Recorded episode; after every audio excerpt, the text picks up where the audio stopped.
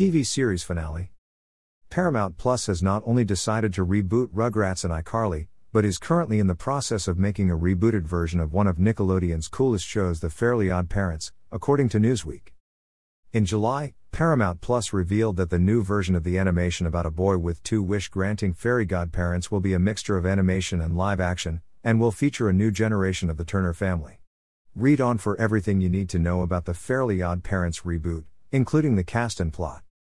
On the live action side of things, Audrey Grace Marshall will play Viv Turner, the teenage cousin of original protagonist Timmy Turner. Marshall was last seen in HBO Max's The Flight Attendant, where she played the younger version of Kaley Cuoco's lead character. In the show, she will have a stepbrother named Roy Ragland, played by Tyler Wladis of Single Parents. Their parents will be played by Perfect Harmony star Laura Bell Bundy as Roy's mom Rachel, while Ryan James Hatanaka of Nancy Drew will be Viv's father Ty. Nickelodeon fans worry that this sounds like too much change, however, can rest assured that two pieces of casting remain the same. Susanne Blakeslee and Daran Norris will be back as the voices of Wanda and Cosmo, who will be animated. Original character Timmy Turner will also be back, though who is playing him hasn't been revealed yet.